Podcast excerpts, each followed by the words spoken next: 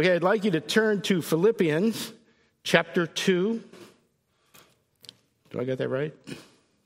Good. Thank you. We're going to be in verses 19 through 30. Starting with verse 19, the Word of God says, I hope in the Lord Jesus to send Timothy to you soon so that I too may be cheered by news of you. For I have no one like him who will be genuinely concerned for your welfare. For they all seek their own interests, not those of Jesus Christ. But you know Timothy's proven worth, how, as a son with a father, he has served with me in the gospel. I hope, therefore, to send him just as soon as I see how it will go with me. And I trust in the Lord that shortly I myself will come also. I thought it necessary to send to you Epaphroditus, my brother and fellow worker and fellow soldier, and your messenger and minister to my need. For he's been longing for you all and has been distressed because he heard you heard that he was ill. Indeed, he was ill, near to death. But God had mercy on him, and not only on him, but on me also, lest I should have sorrow upon sorrow. I'm the more eager to send him, therefore, that you may rejoice at seeing him again, and that I may be less anxious. So receive him into the Lord with all joy and honor such men, for he nearly died for the work of Christ, risking his life to complete what was lacking in your service to me. Word of the Lord, brothers and sisters. When I got in the car business, I was working for a dealer down in uh, Vienna, and I, I, got a chance to meet the owner of the deal, dealership several times. He had a chain of, of dealerships in the area. And the second time I met him, he asked me if I was interested in management. And I wasn't quite sure. I said, Yeah, probably. Uh, he said, Look, son, I like that He said, Look, son, I can show you how to build a kingdom. That's what we're doing here. We're building kingdoms. And I was a newly saved person and knew enough to know that there was probably something wrong with that statement. Uh, but I got to be honest with you. you know, I'm standing there, there's new cars all over the place, everybody's dressed up in expensive suits and th- this whole thing. And I thought, well, that sounds kind of interesting. But I really had to look deep down inside and say, Is that what I want? Is that what I want? Is to build a kingdom. So, my question for you this morning is Whose kingdom are you building? Are you even building one? But if you are, whose kingdom are you building? So, you know, Paul's letter to the Philippian church is going to be the last time they hear from him. They're not aware of that yet. But they've been faithful supporters in his ministry. They've been encouragers to him. And he wants to leave them with clear instructions on how to carry on after he's gone. And, and not just to carry on, but to begin the hard work of building the first century church. These are the building blocks for the church that we have here today. It's our foundation. Uh, so far, he's emphasized the vital importance of living in Christ, of being thankful in all things, and being willing to suffer for the kingdom of God. Now we've talked about this. It's not, it's not a popular message. We don't like to talk about suffering. We don't like to talk about God's wrath. Uh, but these are all attributes of God and, and elements of our walk that we need to acknowledge because suffering is sometimes going to happen. And so, Paul wants them to understand that they should use their suffering as opportunities to put God on display to the world. I, I, like this phrase, to put God on display, because that's what God has asked us to do. He's asked us to walk through a world of darkness and pain and hopelessness and be that ray of light and hope, putting Him on display as we're transformed, as we're being conformed to His image, we put Him on display. So last week we heard this valuable lesson in humility. Uh, That's another important ingredient in our daily lives and in the life of the church. We should be humble. Today, we're going to hear the importance of doing the work of the Lord together. Together. And we'll see how Paul is looking ahead to ensure that the work of the gospel goes on even if he's not going to be there. See, Paul's not building a name for himself. watch this, because it's pretty effective. He's not building a name for himself, he's working to build the kingdom of God. All of his efforts go towards that. He's doing it for the glory of God. And he's not alone. Uh, so, uh, this sermon is called Kingdom Builders. And if, if, you, if you understand exactly what's happening, Paul is working so hard to build the kingdom of God that we're still talking about him 2,000 years later. I've told you before, we are saved to the glory of God. We get caught up in God glorifying himself in our transformation and our salvation. So let's see, we, we got two co workers here in this passage. We've got one who stays in verses 17 through 24, and another one who goes in verses 25 through 30. So let's take a look at the one who stays, and this is Timothy, starting in verse 19. I hope in the Lord Jesus to send Timothy Timothy to you soon, so that I too may be cheered by news of you. Now, now Paul's letter so far has been rich in theology. It, has been challenging. Uh, he keeps on putting these things in front of us and asking us to absorb it. But Paul does something really great with his writings because he never just throws stuff out there. He always gives us an example. He always gives us a, a practical application of what he's talking about. And so He's going to do that right here. He's going to give us two examples of how to apply the things that he's been teaching the Philippians in this letter. So, in the previous passage, Christ was the example. We saw that very clearly. And Paul's lesson was on humility and treating others as more significant than ourselves. Now, that's a challenge in itself. And here in these passages here, Paul uses the pretext of sending emissaries back to the Philippians to show the church how the ministry he's talking about is accomplished and how we do it together and to teach a lesson or two. It's almost as if Paul is saying, okay, you heard everything I said, and we put Jesus Christ out there as an example, and I, I, know that you all understand that, but we also know that we look at Jesus and think, well, we can't be that. Well, here's two guys that are doing what I'm talking about. Watch what I do here. So Paul's going to send Timothy, but he's not going to do it right away. There's going to be a wait so that Timothy can bring good news back to Paul. He's sending Timothy so that Timothy can go, come, come back with a, a report. Now, keeping in mind the context of the letter, this makes sense. We can see that Paul, wherever he goes, whenever he sends this young man, is not just expecting somebody to go, oh, don't worry, everything's okay in Philippi. Paul knows the church has some struggles. Great church, but they've got some struggles. There's some division. Um, they're in a bad environment. It's this, this is Paul's way of saying, I know you're going to work this this out in a godly manner. I know you're going to do what I told you to do, the way Christians should handle things. I've given you all the tools. Now use them. And I'm confident that when Timothy comes to see you, he will report that you've done things the way Christ would have done them. Really, an amazing display of Paul's authority and influence as an apostle. He's setting an expectation among his spiritual children but he's not being domineering or controlling about it. He's saying, okay, I've given you this teaching, you know. I'm going to send Timothy to see how you're doing with it, and I know you'll do well. You're smart people. Paul's laid out the basics of his teaching, and now he says, I'm sending Timothy in a little while in order to give you time to work things out, in order to give you time to apply these things. Then Paul says something amazing about his young protege here. Verse 20 For I have no one like him who will be genuinely concerned for your welfare. Paul wants the Philippians to know that Timothy is everything Paul has been talking about. He embodies all this teaching that I've been giving you. He seeks the welfare of others before his own. And Paul has no one in his immediate circle quite like Timothy. And then he goes on to contrast Timothy with the other people that he's been talking about, the ones who preach the gospel with bad motivations. Verse 20 he says, For they all seek their own interest. He's really not talking about everybody seeking their own interest. He's talking about this particular group that are motivated by, by self interest, not those of Jesus Christ, he says.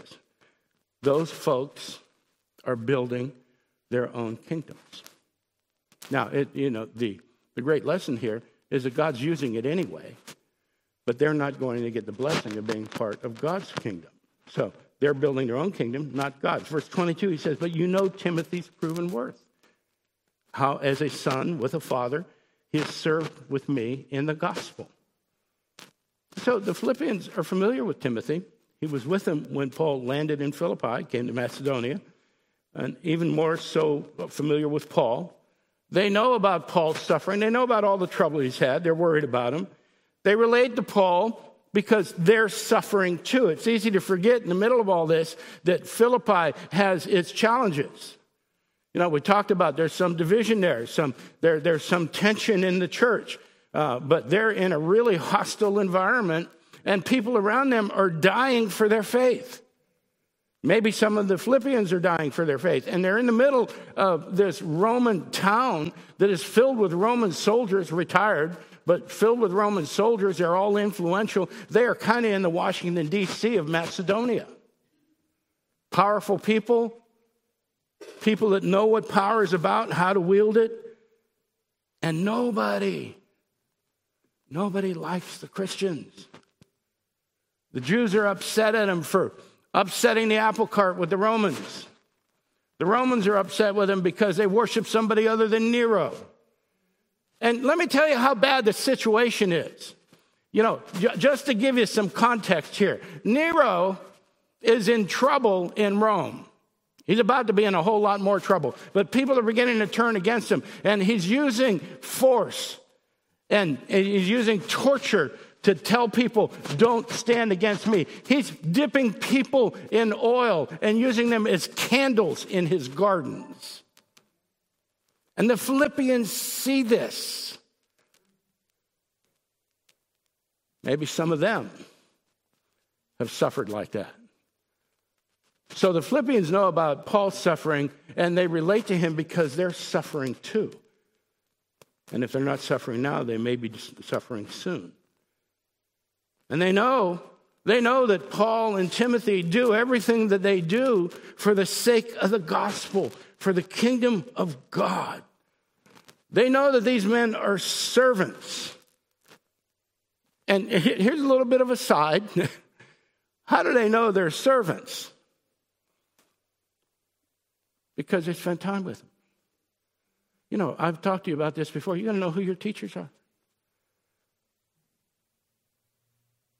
You know, I went to a conference one time, and we, we were newly married. We didn't have any money.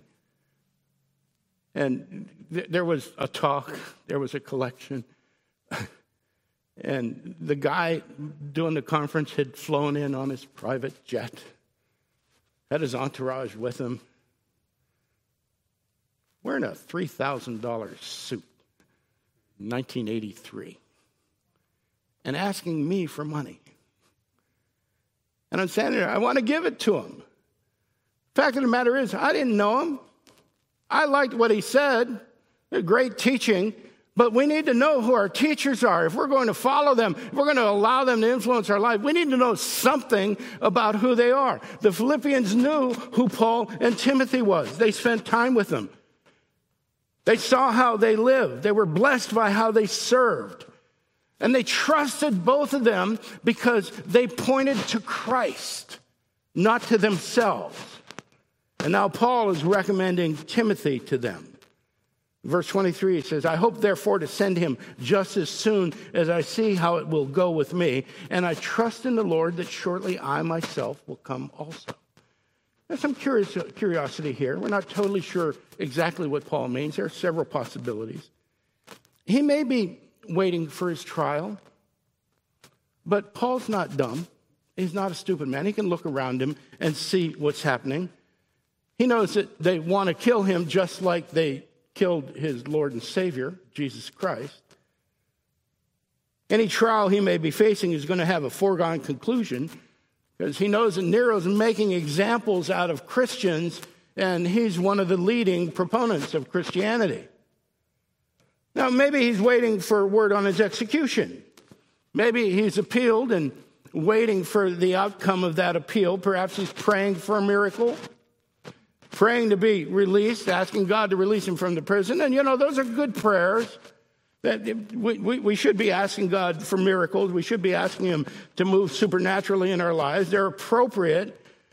But Paul is not going to forsake the ministry of the gospel while he gets consumed with his own situation. He's not going to allow it to be a distraction. He's going to keep Timothy with him for a while. Because Timothy is a co worker, a co builder, a minister of the gospel. and Paul have a lot in common. They have a common purpose. And Timothy, Timothy's young. Maybe, maybe just a little too easy to be intimidated. Maybe that's what's going on. Here's what Paul says about his young disciple in 1 Timothy. 1 Timothy 4:12. Let no one despise you for your youth but set the believers an example in speech and conduct, in love and in faith and purity. We assume that Timothy struggled a little bit with people thinking he wasn't really old enough to minister. And it may be Paul wants a little more time with Timothy to teach and to train him before he sends him into a volatile situation like the one in Philippi, dangerous one. Keep in mind, they're a small church, hostile environment, as great as the churches they are, there's danger from without and danger from within. So Paul's going to keep Timothy for a bit, for whatever reason. And Timothy is going to humbly do what Paul asked him to do. He's eager to learn, he's eager to stretch himself, and fully committed to doing the work of building the kingdom of God. So it, as Paul holds on to Timothy for a while, he says, Don't worry, I'm going to send somebody to you, the second co worker. Uh, this is the one who goes. Timothy's the one who stays. And the one who goes is Epaphroditus. Verse 25 I have thought it necessary to send you Epaphroditus, my brother and fellow worker and fellow soldier, and your messenger and a minister to my need. Now, notice while Paul hopes to send Timothy, he finds it necessary to send Epaphroditus. It seems Epaphroditus is the one who's delivering Paul's letter to the Philippians. He's the one he's going to say, Take this to them. Look what Paul says of this man. He is Paul's brother. Now, there, there's a close relationship here. We're all brothers and sisters, amen? But Paul says he's not a brother, he is my brother. There, there's some intimacy here. He's familiar with him. He's also a fellow worker. He's part of Paul's team. He's worked side by side with Paul for the advancement of the gospel, for the building of the kingdom. He's someone who's traveled and lived with Paul for a while. And Epaphroditus is also called a fellow soldier. He has struggled at Paul's side. He's been engaged in the ministry, suffered with them. And these three attributes that, that Paul uses brother, fellow worker, and soldier speak to Epaphroditus as being experienced and somewhat seasoned in the ministry. And they also tell us something about what Paul teaches. Because one of the primary themes is unity in God's children, unity in the church. And Epaphroditus is a shining example of, of what it means to be united. Look, look what's happening. He's a, he, he is a, he's part of a family, a brother who works alongside his brothers and his sisters. And he's a soldier, one who guards and protects, one who's willing to sacrifice for those around him. And we get a little bit of a background on him too, uh, because Paul says you're the, the, that he's the messenger and the minister to his need. Epaphroditus was sent to Paul by the Philippians to find out what was going on and to minister to Paul. And verse 26, Paul says, For he has been longing for you all and has been distressed because you heard that he was ill. So Epaphroditus, number one, misses his church family. They're precious to him. The word for longing here is the same word that Paul uses back in chapter 1, uh, in verse 8. Says, For God is my witness, how I yearn, how I long for you all with the affection of Jesus Christ. And it, it, it connotes deep affection. This is somebody that's very precious to Paul. Reveals the unity, sense of closeness Epaphroditus has, not just with Paul, but with his home church. There's a lot going on here. Now, he's had, he's had some health problems. He's had some issues. We don't know what they are. Maybe he's wounded Maybe he's been sick. And the Philippians have heard about him. And they feel the same closeness to Epaphroditus. And he does, Epaphroditus doesn't want them worrying about him. He wants them to know that he's okay. As a matter of fact, Epaphroditus, when he goes back, is going to have a word of testimony for him. We like that, don't we? Word of testimony. Verse 27 Indeed, he was ill, Epaphroditus was ill, near to death. But God had mercy on him, and not only on him, but on me also, lest I should have sorrow upon sorrow. Epaphroditus did struggle. He almost died, but God healed him. And in his healing, in doing that, he not only blessed Epaphroditus, but he blessed Paul as well. And that's what happens. You know, when we're together, when we're united, when God blesses one of us, he blesses all of us. Amen? When we're united, when one of us is struggling, we're all struggling. Amen? Because we're united not just in Christ, but with each other. So Epaphroditus is probably somewhere about 700 miles away. Oh, that's nothing. He just email them. Maybe he can text them. Okay? We're talking about a journey that could take months. And there's no way to get word to the Philippians other than for somebody to carry it. So the distance is, is significant here, and the Philippians are worried about him. Now, Paul says, verse 28, I am the more eager to send him, therefore, that you may rejoice at seeing him again, and that I may be less anxious. So maybe that the Philippians were beginning to wonder whether or not Epaphroditus was able to do what they sent him to do. They know he's sick. Did that interfere with the work? Not that that was the most important thing, but they're wondering, you know, we, we sent him out there. Was he able to do this? Certainly concerned about their friend and their brother. But they're concerned about Paul and his mission as well. And Paul wants to assure them.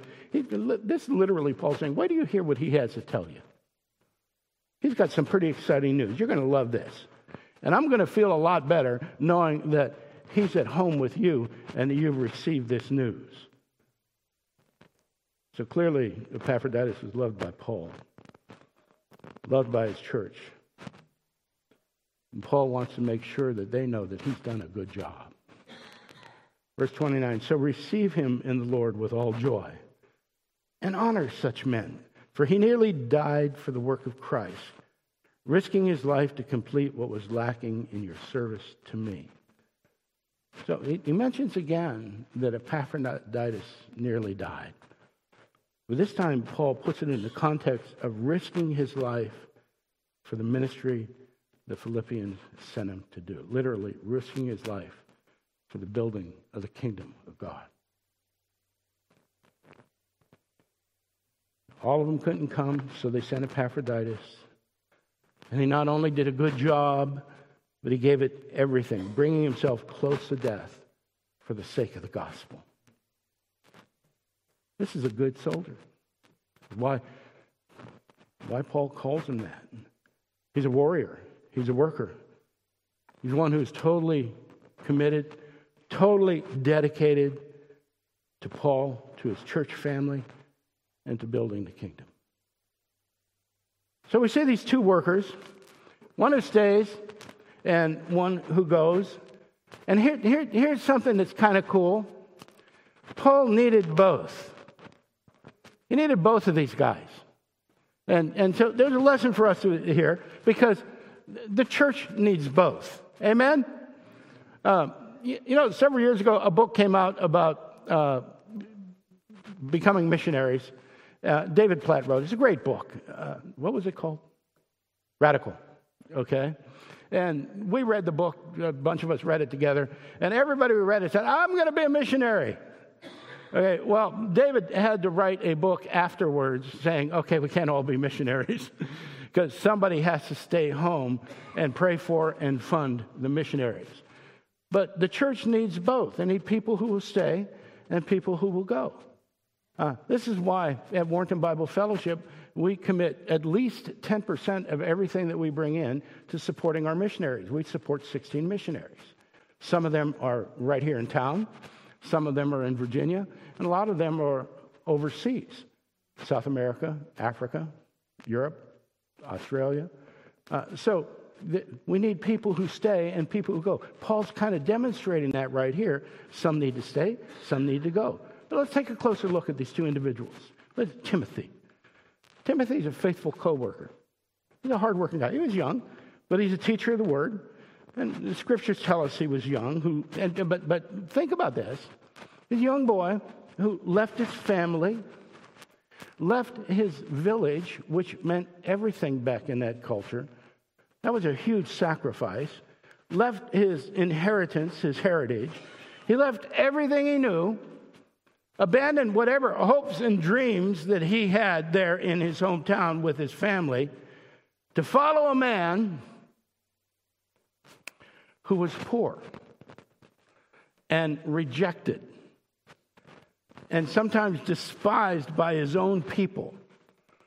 And was going through all that just because he was teaching the truth and building the kingdom of God. And so, in time, Timothy worked alongside Paul in building that kingdom as well. And so, so there's, there's your first co worker, willing to sacrifice everything, even at an early stage in life, for the sake of the gospel, for the sake of the kingdom. Then we have Epaphroditus. He's a good soldier, he's fully engaged, willing to sacrifice everything for the mission. And, and remains in a compassionate, loving relationship with his church family and with his fellow workers in the gospel. He longs to be back with the church family, but he's willing to die for the sake of the kingdom. Now, do you see how this ties into the passages before? Because some of the commentators look at this and go, well, Paul's gone on a discourse here. He's kind of diverted. But there, there's a tire. The, the, the, passages before spoke of humility, service, treating others as more significant than ourselves. And here we have Paul's two shining examples of those teachings. Two men who are willing to walk the walk. Two guys that are willing to do what has to be done for the sake of the gospel. One's a young boy with his whole life ahead of him, and the other is a seasoned servant ready to die for the work of the kingdom. And both of them, both of them are bound together with a supernatural calling, bound with Paul.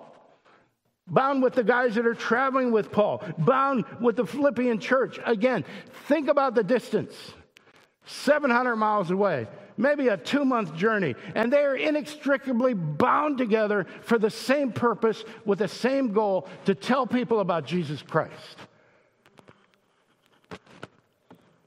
And they're bound with every other person who calls on the name of Christ. They're not just building a foundation for the kingdom of God, they're showing us how. And it comes through sacrifice and obedience, the same way Christ sacrificed and obeyed even unto death. Two men are building the kingdom,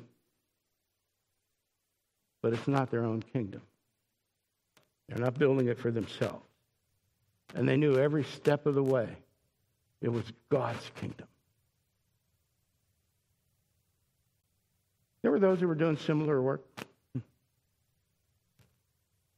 But some of those guys were focused on building their own kingdom, ministering the gospel for their own selfish reasons. And Paul comes along and says, everything we do, not just the ministry, mm-hmm. everything we do in life should be focused on the work of the gospel, should be focused on the kingdom of God.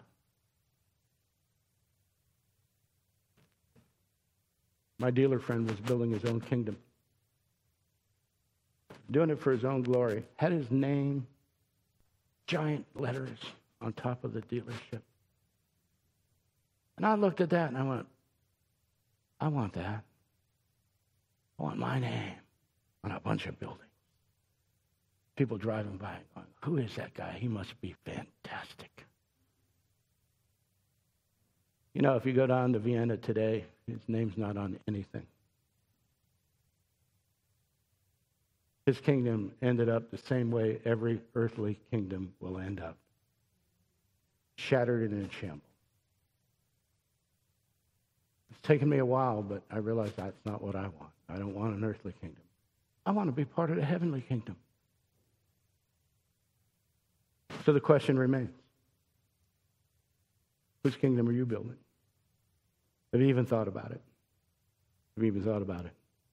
You know, we have the Spirit in us that brings that conviction when we're not focused on the things that we're supposed to be focused on. Oh, we can, we can resist it. Amen. I, I mean, I can get really good at resisting the Spirit. I go, oh, that must not be God. God only speaks about the things that I want. yeah. So we can resist the Holy Spirit or we can listen to Him. We can build a kingdom for eternity, for God's glory, and then get wrapped up, wrapped up in Him glorifying Himself through, in and through us. Become the, become the vessels, the tool that God uses to build His kingdom here. Let's pray. Father, we give you thanks for these examples of, of how it should be to be part of your body. Lord, and we, we confess that we're, we don't always live up to this, but we, we know that they probably didn't either. Because you're a God of grace and mercy. And when we speak of wrath, Father, we don't have to worry about that because your Son has taken on all of your wrath for the sins that we've committed. We pray, Father, that we would carry that message to those that don't understand it, to those that haven't received it, that we would be the shining examples of kingdom builders that you call us to be and invite others to join us in that work. We pray you do this by the power and the presence of your Spirit. We thank you for the sacrifice that your Son made so that we could have these moments together. And Lord, we thank you for the hard work that's gone into the luncheon downstairs, the hands that have prepared it. We pray now, Father, that as we continue to fellowship, you'd bless us in unity, Father, bless the food, and bless those who have set it up. In Jesus' name we pray. Amen. Amen. Everybody is welcome downstairs to have lunch with us. Thank you for tuning in online today. We'll be back again next week. We'll be starting in Philippians chapter 3.